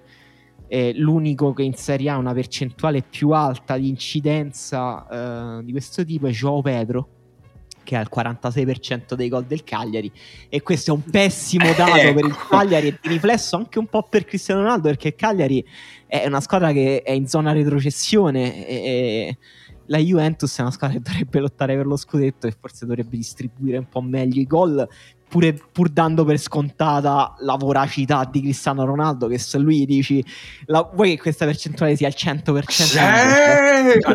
Sì! lui dice, no, lui ti direbbe, beh, quello sarebbe il modo migliore di utilizzarmi. Significa che finalmente esatto. una squadra è riuscita a valorizzare esatto. il mio esatto. talento. Il mio calcio tende a quell'ideale. Esatto, no, se noi ti direbbe facciamo 90 perché vuol dire che così c'è un 10% di gol degli altri con i quali posso alzare le mie statistiche sugli assist. E comunque, diciamo, non sono la mia priorità, ma ogni tanto ci guardo. Però ci stanno bene perché comunque so che Pelé ne ha fatti un po' quindi devo farne un po'. Sì, però appunto eh, anche quello è il discorso di squadra, cioè quando una squadra funziona bene segnano tanti giocatori. Poi è chiaro, quando c'è un centravanti funzionale lui deve segnare più degli altri, certo. deve segnare tanti gol eh, anche rispetto alla media degli altri attaccati del campionato, vincere la classifica con cannonieri, eccetera, eccetera. Però il punto è che cioè, nella Juventus Cristiano Ronaldo segna, però chi gliele costruisce le occasioni? A volte se le deve veramente andare a, a capare lui quasi dal nulla. Cioè, eh, l'ho fatto. Cioè, parliamo, l'ho parliamo fatto. comunque di uno dei giocatori, poi spesso quando la, le cose vanno male con la Juventus magari uno dice, eh, però Cristiano Ronaldo C'ha 30, quanti anni c'ha? 34, 35. Sì. Eh, eh, va per i 36. E quindi, 36. Esatto, quindi lo, lo, lo, dice come a dire, però è finito. Cristiano Ronaldo ancora oggi è tra i, diciamo... 10? 6, 7 sì. migliori giocatori al mondo. Ci sto, ci sto. Eh, Salto sì. a bordo di questa cosa. Invece... Facendo le cose che fa, eh, non no, però, eh, una, potenza. Una cosa interessante, secondo me, a proposito di questo discorso di attaccanti che segnano o tanti altri giocatori che segnano, c'è il curioso caso della S Roma che è terza in classifica e il suo capocannoniere è Jordan Veretù questa cosa è, è, è, interessante, nel senso... È, vabbè, la... quello è un caso di giocatore messo fuori ruolo tutta la vita. no, vabbè, è anche un giocatore che si sta dimostrando molto bravo a battere i rigori e questo ovviamente poi alza questo tipo di, di statistiche, però la Roma è una squadra nella quale sta mancando per una serie di motivi il centravanti titolare che a inizio stagione era indis- indiscutibilmente Geco, poi è diventato Mm, è diventata un'alternanza con Borca Majoral, nessuno dei due ha segnato tantissimo, eh, hanno segnato tutti e due meno di 10 gol in stagione fino adesso, e però la Roma è una squadra che in questo momento sta a 7 uh, punti dal primo posto, sta davanti alla Juve, al Napoli, all'Atalanta, alla Lazio, anche se Juve e Napoli devono recuperare una partita perché anche se subisce un sacco di gol, che continua a essere il problema della Roma con la sua eh, difesa di giocatori molto impulsivi, molto aggressivi nel bene e nel male, ma quindi anche molto giovani e inesperti, è poi una squadra dove tantissimi giocatori arrivano al gol e questo è quello che la sta tenendo così alta in classifica e che la, la rende difficilmente prevedibile nella singola partita uh, e però inizia a renderla un po' più affidabile nel medio periodo, nel senso che ormai è una legge, la Roma vince le partite contro le squadre un po' meno forti, contro le squadre del suo stesso livello ancora non ce la fa, e però eh, dicevamo questa cosa quanto può durare? Intanto è durata un girone, intanto la Roma è terza. No, e guarda, un mio amico francese che segue il campione italiano mi ha mandato un messaggio e ha detto: Ma lo sai che mi sta piacendo la Roma quest'anno? E io ho ridetto sì, capisco perché, perché appunto se lo guardi oltretutto senza coinvolgimento emotivo. Esatto. Però io ho detto, gli ho detto anche però sai che io da tifoso quest'anno non riesco cioè non ho c'ho su Zaniolo che però è fuori però non, ho, non riesco ad attaccarmi a nessun giocatore non so un pochino a Mkhitaryan però Mkhitaryan è come se, te, se, tua madre si risposa quando tu hai 17 anni, sì, vuoi bene, però non sarà mai il tuo secondo padre. Non so come dire. No, io invece eh... a Mkhitaryan voglio oggettivamente bene, ma perché è proprio una persona con uno spessore diverso. Ma da pari, io voglio bene come un cognato, io invece voglio i grandi calciatori devono essere tutte figure paterne, secondo ma me. siamo vecchi per cui Magari pa- padri disfunzionali, ubriaconi che temenano, però Quello potrebbe essere Mancini nel corso del tempo, ancora no, ma Mancini potrebbe diventare quella figura là che è quello che, che, torni, che torna a casa e fai ancora c'è sta sto cazzo di casino qua. Ti ho detto ci stava sto salotto. Cammina. Quello potrebbe essere Gianluca Mancini. Mi oh, sembra che sia cos'era? la voce del patriarcato? questa era esattamente la voce del patriarcato. Guarda, bellissima questa, questa imitazione. Se non ce n'è almeno una partita, Simone, qualcuno tra l'altro vorrebbe eh, che tu rifacessi, potresti fare l'insel, eh, l'insel timidino eh, parlando di con chi gioca la Lazio, perché la Lazio tra l'altro Lazio, appunto non ne abbiamo parlato però contro la Sandoria eh, gioca contro la Sandoria. Eh, partita Minestraro, poi dopo c'è Bayern Monaco. Eh. Allora, partita in, delicata anche per loro. Intanto, intanto la, la Lazio è una squadra che avete costantemente sottovalutato a partire dalla stagione 1 nella riserva. Quindi questo annesso vostro correre ai ripari per cercare di darvi un tono è francamente imbarazzante. imbarazzante, ecco. E mm, basta. mi, mi, mi, mi, fa male al cuore fare l'Inter. I brividi. Sì sì, sì, sì, sì, Guarda, io come la prima volta che ho visto dal vivo Orson Welles.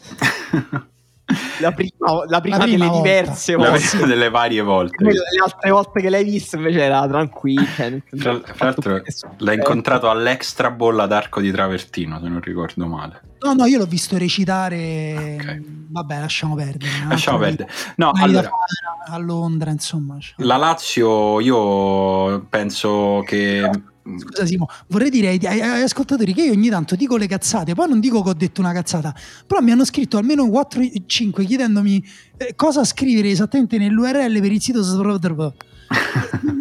cioè, eh, no. Calmi ragazzi, dai, stiamoci sul, sui layer di ironia è proprio una cosa che ci aiuta a vivere bene.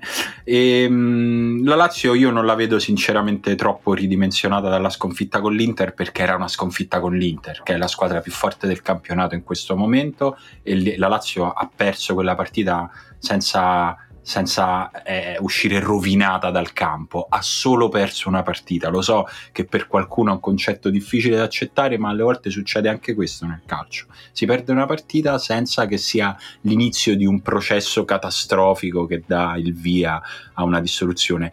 Io, se fossi razziale, sarei molto più preoccupato da quello che succede extracampo con, il, con tutto quello che sta arrivando a, diciamo, a rimorchio del caos tamponi che c'era stato due, tre, quattro mesi, mesi fa e leggere una dopo l'altra tutte le diciamo, decisioni che hanno portato al deferimento fa oggettivamente un po' impressione, questo lo dico con, con grande serietà. Ma questo è il tema per un'altra puntata eh, ancora, Sì, sì, sì, sì, non ce la facciamo adesso, infatti mi, mi, fermo qui e forse è ora di parlare dei nostri ascoltatori o avevate altri temi pending per quello che riguarda le squadre di calcio? Per me abbiamo affrontato tutto il calcio italiano e internazionale. Secondo me non c'è nient'altro che resta da dire in assoluto, nessuno, neanche oltre noi. Nessuno No, ci dovrebbe sarebbe dire nient'altro. dire Sull'Europa League il problema è che Devono eh, si giocherà giocare, eh, l'Europa League è- dopo che voi ci as- cioè prima che voi ci ascoltiate, noi stiamo registrando prima che si giochi, quindi L'Europa League è quella coppa Emanuele che, non, cioè, che ti insegna proprio a non parlare prima. Eh, esatto. Eh, sì, sì, sì. L'Europa League è, è quella coppa che eh, Emanuele sta proprio- amando per l'ultimo anno perché dall'anno prossimo ci sarà la Conference Eh, League. vero. L'Europa League è la coppa che noi parliamo sempre dopo. Bello, ci, fai, ci fai un adesivo con questa frase Eh, sgrammaticata? guarda, Ci stanno gli adesivi con sta frase, Simo, però sono biancazzurri. Ah, vabbè, non fa niente. No, non lo sapevi che questa era una cosa che tifosi della Lazio mh, più o meno giustamente rinfacciano i tifosi della Roma. Che noi parliamo troppo prima? I tifosi della Roma parlano prima, sì, allora invece... Eh, vabbè, oh, eh, siamo fatti così. Beh, prendici Eh. così nel bene o nel male, amaci o odiaci. E- Vabbè, io ho fatto questa domanda. Io ho sempre un po' paura a fare queste domande e poi dico Daniele e Simone poi mi dicono che cazzo di domande hai fatto?" Perché Non te lo diremo mai. Penso anch'io poi quando le rileggo penso ma che domanda ho fatto? No, no, questa, No, questa è poi- bella invece. A parte che so Almeno quasi sempre belle. tue solite. Grazie. Basta. Prendo la parte di complimento. diciamo. Grazie papà. Comprate ancora dischi e DVD? Se sì, diteci il vostro ultimo acquisto. Oh, cominciate voi. Voi comprate dischi di DVD? Allora, Or- Orlando dice che a noi, noi tre... voi, io- voi, voi due. Sì. Io sì, li ho, ho comprato DVD fino all'anno scorso perché avevo ho lo stereo, a, a- scusa, DVD CD, perché ho lo stereo CD in macchina, però poi mi si è rotto, quindi poi ho rismesso. Ogni tanto compro dei DVD. eh, Quando c'è proprio un film che sono sicuro che non ho ancora visto e che voglio vedere, oppure che ho già visto o che ho amato, mh, tipo Leftover, una serie insomma epocale, forse la serie più sottovalutata della storia delle serie TV, ehm, che forse rivedrò e poi ci farò uno sta in fissa. E quindi sì, però ogni tanto, però proprio per avere l'oggetto, però per dirti li compro i DVD, ma poi non è che li metto nel lettore DVD. Li prendi così per il gusto di. Esatto. No, io non compro niente. Niente. Tutta la mia vita Però è completamente Beh, smaterializzata. ancora da blockbuster o sbaglio? Sì, c'è un blockbuster. Od- Oddio, dov'era? C'era. Lo sai che adesso Tipo a Roma stanno- Nord. Adesso ci stanno i blockbuster vintage in America. Cioè le persone vanno da blockbuster per farsi l'esperienza vintage di Ma sai che anche a Roma credo che esista un blockbuster? Ne parlavo con Edoardo Vitale. O Edoardo Vitale aveva pubblicato dei, Forse Edoardo delle Vitale foto lo ha aperto un blockbuster. Sì, dove però si può entrare solo con le Birkenstock con i piedi scoperti. Che I calzini, no, le Birkenstock e i calzini. Ah, i calzini. Ok, salutiamo Edoardo Vitale. Ciao Edoardo. Eh, grande abbraccio, ma io direi non solo salutarlo, ma direi di invitarlo in puntata Ci sto. Ci sto. Edoardo, quando riesci ad uscire di casa, perché insomma sappiamo che vivi recluso da un po' di tempo, quando riesci ad uscire vienici a trovare. Ma Con Mm. te, fa, con te è una costruzione dal basso proprio... Ci Insomma, divertiamo. Ci che divertiamo. è, è il Cassano di Roma Sud, che è una delle più belle persone che io conosca. Eh, Orlando dice: Sì, l'ultimo DVD è stato Weathering with You, anime di Makoto Shinkai. Ultimo disco McCartney 3, con cui mi sono consolato almeno per la cancellazione del tour italiano. Eh, lo sai che ci pensavo l'altro giorno a quei poverini che hanno comprato i biglietti in generale per i concerti dell'anno scorso, ma in particolare per McCartney perché è uno di quelli che comunque inizia a rischiare concretamente di, di non recuperarlo, perché comunque gli anni passano, McCartney non dico per forza che muore, però magari invecchia, eh, cioè, eh, è tosta, tosta. Cioè, Brutto, brutto. la- Io ho perso l'ultimo concerto a Roma di G. Scott Heron. Eh, ma proprio perché tipo era un festival e la mia amica si era dimenticata il biglietto, siamo dovuti tornare indietro. E Ah. quindi siamo arrivati che era finito e poi è morto. E invece io c'ero, io a quel concerto là c'ero, non ci conosciamo ancora, ma io c'ero. Pazzesco. Regalo di compleanno di Emma. eh, dice ogni tanto qualche disco, l'ultimo è stato questo, foto di storia di un impiegato di Fabrizio De André, classicissimo, bello. Eh, però questo secondo me ha senso comprare Eh, dischi classici, farsi Sì. Però lì io quello non lo faccio perché secondo me se entri nel loop, cioè le persone che conosco che eh, poi vuoi farti la collezione completa. Cioè quindi tipo È quello, è, è quello l'equilibrio da trovare. Cioè, da una parte c'è lo streaming che ha tutto. e tu i dischi cominci ad accumularli e dici ma qual è l'equilibrio che è tipo andare in bancarotta e finire tutti i miei soldi per comprare i dischi per provare ad avere la collezione di tutti i dischi oppure pochissimi selezionati ma quali? Ma poi viene mai l'ansia che domani si rompano internet e queste cose qua e quindi non avete più di nuovo nulla? Eh, ce l'ho più che su internet, proprio sul computer, sul dispositivo computer. Cioè, ieri a un certo punto ho dovuto lasciare il mio Mac in macchina ho pensato se me lo inculano so- sono veramente fottuto.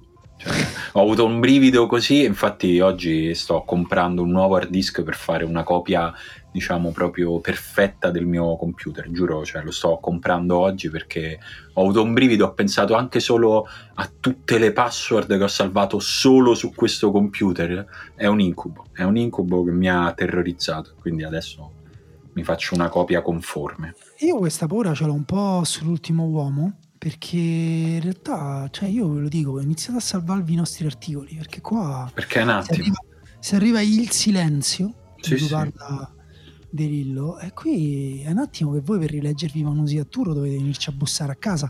Io col cazzo che vi do le Eh. mie copie. Poi devi pagare, poi devi cacciare i soldi. Uomo, esatto. L'ultimo uomo quarterly esatto. che noi vendiamo solo a poche selezionate persone. Esatto.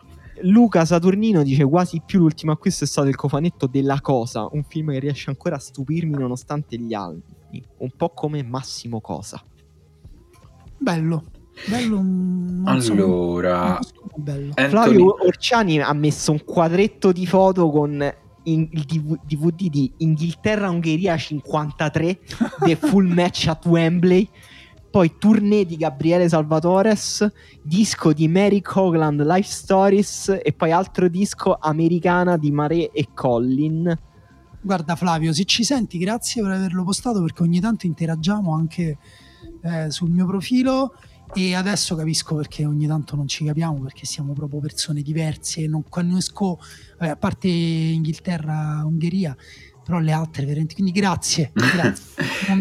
Ehm, Anthony Frasca dice: Ho comprato il disco di Pharrell Williams Happy dopo aver ascolta- ascoltato la puntata di Sto in fissa di- con Simone. Ma Ema- ah, no, aspetta, questa la devo interpretare. Ho capito adesso. Ma Emanuele, spieghi ai nostri ascoltatori cos'è Sto in fissa?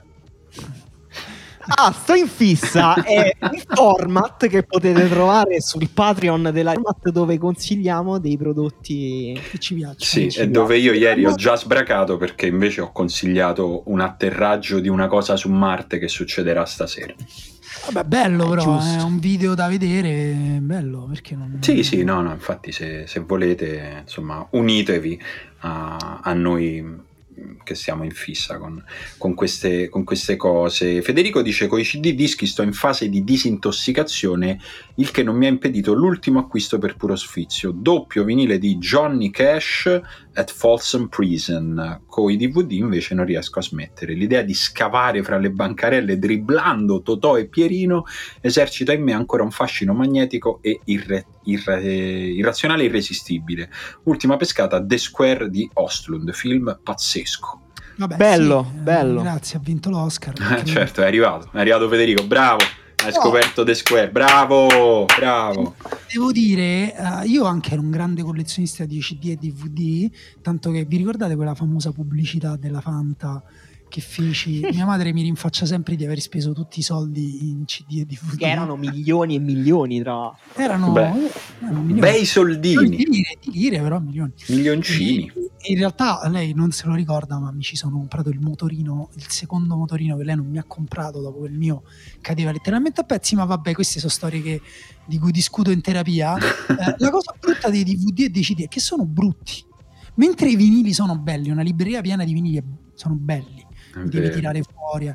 I CD e i DVD sono, fanno cacare, sono brutti. Secondo me i DVD è ancora peggio, cioè il DVD è l'oggetto più brutto, il CD ancora ha una un minimo di sua... È fatto con la plastica più povera che si può trovare in- Sì. al mondo. È vero, io una cosa che volevo fare con dei CD che sapevo già all'epoca, questo un giorno avrà un suo valore ironico, tipo per esempio io ho il singolo di Britney Spears, Hit Me Baby One More Time, che credo si chiami Oops di The Ga- The Game. E, e io mi dicevo, questo un giorno lo incornicerò. lo incornicerò. Forse è arrivato quel giorno. È arrivato quel cazzo Adesso che Britney. Spears è diventata un'icona del marxismo-leninismo, è questo il giorno. Esatto, oppure sai cosa? Se trovo un vetraio compiacente, gli faccio mettere due placchette di vetro intorno sottili e ci faccio dei sottobicchieri. Ma questo è un po' irrispettoso, però. Beh, bellissimo, come un po' rispettoso, sottobicchieri da collezione. Non lo so. Eugenio, che è grande conoscitore di musica, ha preso il vinile di Tyron di Slow Tie. Molto figo il disco. E Antonio Fabiani, detto da un nostro amico molto irrispettoso della sua persona, Fabio, non acquisto DVD o CD perché i servizi streaming costituiscono indubbiamente un'alternativa vincente sotto tutti i profili. Mi chiedo se sia preferibile anche per l'impatto ambientale. I vinili? Eh, No, No, eh, lo streaming dice. Beh, eh, Eh, sì, sicuramente ci sono, ci sono meno oggetti in giro. eh, su questo. Eh, di sicuro se tra, nell'ambiente consideri musicisti, no, però. Cioè, no, no. Vero, sì. Quello sì, no. sì, fanno parte anche loro.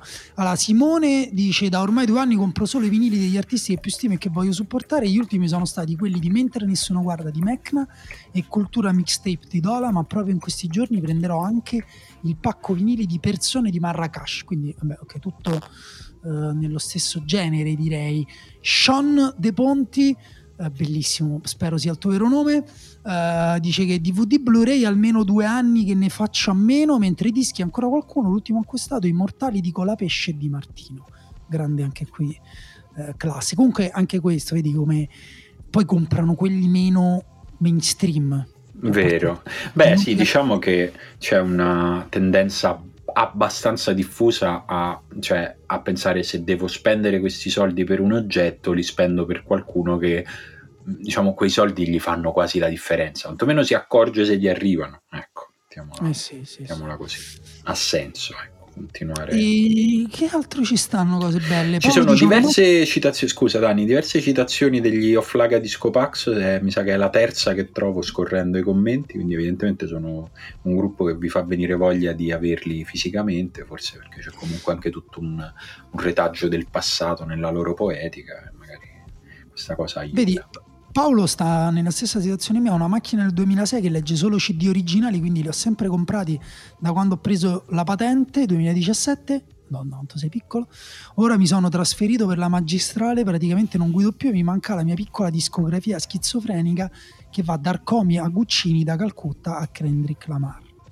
Beh, beh, Manco comunque- troppo schizofrenica. direi. No, infatti, a me piace. cioè. Nicola dice sì se vale la pena di averli fisicamente per primo il DVD eh, per dire il primo DVD che mi viene in mente di acquistare è di un film Arrival Arrival, film straordinario, se posso permettermi così di buttare lì una recensione non richiesta. Sottovalutato, sopravvalutato, giustamente valutato. Incredibilmente sottovalutato. È uno dei, Tanto io non l'ho visto è uno dei due film di, diciamo, mettiamoli nel- sotto il grande ombrello della fantascienza che consiglio sempre fra quelli sottovalutati. Uno è Arrival e l'altro è Moon. Sono film bellissimi. Bello, bellissimo, del figlio di David Bowie. Sì, film bellissimi che hanno avuto molta meno fortuna di quanto avrebbero dovuto, quindi straconsigliati. Valerio ieri ha trovato quattro vinili usati, tra i quali spicca una copia di Revolver dei Beatles. Bah, Oh, madonna, che bello! Revolver dei Beatles è il disco che mi ha fatto capire che dovevo sentire i Beatles. Quando ho sentito Aspetta. Revolver ho detto che cosa? Eh, aspetta, venduto dentro alla copertina di un Greatest Hits di Mina. Bah, Pazzesco. cioè, Sembra l'inizio Eh, di un film di Ferzan Ospedec. Oro Paolo Come? Beh, la conosci la grande canzone di Mango Certo Oro che la Sì, conosco. sì, Eh, sì. pazz- una delle più, le canzoni più sottovalutate della storia della musica italiana Ci Beh, sta. oddio, ha vinto, ha vinto il premio ha vinto internazionale della l'Oscar canzone. Sì, l'Oscar esatto. per la migliore canzone italiana Paolo Clazzar è un grande perché ha comprato Downton Abbey il film e Grace di Jeff Buckley avevo il CD ma un album da avere in vinile che grandi gusti Paolo Sì, invitaci sì. a cena Beh, sì, però non mette Grace perché sennò mi sa che qua la cena finisce male. E vabbè, Carlo dice dischi sempre. L'ultimo acquisto Oxnard di Anderson Pack. Giancarlo di eh, questo abbiamo, ah, no, no, non abbiamo letto Pressimi e quell'altro. Luca Giuliani o Flaga, Flaga Disco Pax. Ah, scusami, Lorenzo, segnalo Lorenzo che racconta autogrill, carrellone con i dischi che non caga nessuno, compilation di Rino Gaetano. Mi ha tentato e non ho resistito. 19,90 euro ben spesi. Lorenzo, io non riesco ad ascoltare nulla di Rino Gaetano. Neanch'io, Simone, Mi questa è una respinge. grande cosa che abbiamo in comune. Eh, Ecco, però- cosa che mi chiuderà questo podcast, cioè mi farà uscire da questo podcast. Eh, mi- vedete. Mm, Però è una di quelle cose che dico veramente col massimo rispetto perché so che è invece è, è un artista importante per tanti, ma io proprio sento... Ho andato anche due volte alla festa che fanno a Montesagro dedicata a Rino esatto. Gaetano e Non, avevo... non È riesco. non ce la facevo per Roma, è importante per Montesagro, è morto davanti No, a... gra- grandissima a persona, però le sue canzoni... Mi respinge tutto quello che è presente nelle sue canzoni, dagli arrangiamenti alla... tu- tutto, tutto, No, non ce la faccio. Mi dispiace, chiedo scusa, ma credo che insomma eh, la leggenda di Rino Gaetano andrà avanti anche senza il supporto di Simone e Emanuele. Qua Lorenzo scrive: Vendo tutto, mi libero di ogni cosa materiale che non sia utensile. Tommaso scrive: Compro solo vinili ormai. Ultimi acquisti: The Slow Rush dei Time Impala e Hopes and Fears dei Kane. Eh, o, o- o- o Ken, forse, visto che si scrive proprio come Moise Ken. Forse sì. E quello è il gruppo senza eh, chitarristi, giusto? I Kin, il gruppo- non mi ricordo sì. se era senza chitarra o senza basso. Come sai. tutti i gruppi inglesi, sono dei, fondamentalmente dei gruppi che dovevano fare cori da stadio, invece hanno finito per fare musica pop. Sto vedendo una foto di adesso dei Kin, eh, non so se hanno cambiato cantante. Ah no, è, Tu prova a cantare. Ah, lui ha avuto dei problemi di tossicodipendenza giganteschi. Ah, È stato a Sampa. Madonna. Sì, credo di sì. Proprio un'altra persona che... che Mi piacerebbe un mondo come questo, però tutte le linee temporali si sono fuse di quelle del passato, diciamo. Quindi c'è Hitler, c'è Muccioli, c'è tutto, tutto. Giulio Oh, Cesare. Madonna, Eh, che fatica. Diciamo che la, la mia noia esistenziale in questo momento della mia vita mi fa dire sì, lo vorrei. Però pe- pensa, pensa che quotidiani frizzanti la mattina che rassegna stampa. Pensa che palle dovremmo scegliere se esce un centurione, se esce un fascista, se esce... cioè, mm, tutto insieme. Un guelfo o un ghibellino, tutto insieme. Però pensa che bello invece il mondo in cui a seconda della strada in cui stai c'è una linea temporale diversa. Bello, questo è un buono Sta spunto. diventando un'altra puntata interessante. Sì, te Un altro dire. podcast che sinceramente mi ascolterei. Vabbè, Benedetto invece mette una foto del cofanetto di Soprano. Ecco, per me le serie sono la cosa che va Eh, comprata. È vero, io non ne ho neanche una, però effettivamente il cofanetto di Soprano me lo vorrei comprare. Io ce l'ho. Io. Bellissimo. Io se vi dico che cofanetti ho a casa, forse chiudiamo la puntata anche No, giustamente. ah, Scusa, allora denunciali tutti e poi effettivamente E poi andiamo chiudiamo a la puntata. No, solo- non ve li dico tutti, vi dico solo uno e ne- neanche vi metto a raccontarvi per il perché. Ho diversi cofanetti di Grey's Anatomy dentro casa mia. Vabbè, Andiamo? Niente No, di vabbè, scandaloso. ma lo No, sapevamo, ok. cioè, Eh, lo so, però un conto è, è, è un conto averci i cofanetti. Cioè, sinceramente li ho nascosti, ecco, un po'. Il cofanetto è troppo. Tutto il bene per Shonda Rhimes, che, ecco, Shonda Rhimes è una che non se ne accorge se gli arrivano i miei soldi, quindi direi che no. Va bene, eh, non lo so, abbiamo detto più o meno tutto. Sì. Vedo anche dei Fleet Foxes, anche dei Fine Before You Came. Sì, vedo dei Linkin Park, cioè di tutto. Abbiamo coperto veramente ogni gusto e ogni, e ogni epoca, il che ci conferma che abbiamo un ascolto quantomeno variegato. Questo il che ci piace, ci piace molto. Ragazzi, ci sentiamo su Patreon se volete, come al solito, supportarci e come al solito, insomma, l'invito è a farlo anche solo per il tempo che vi va, anche solo per un mese, due mesi, noi siamo eh, comunque contenti se lo potete e volete fare, altrimenti ci risentiamo da queste parti fra una settimana. Ciao! Ciao.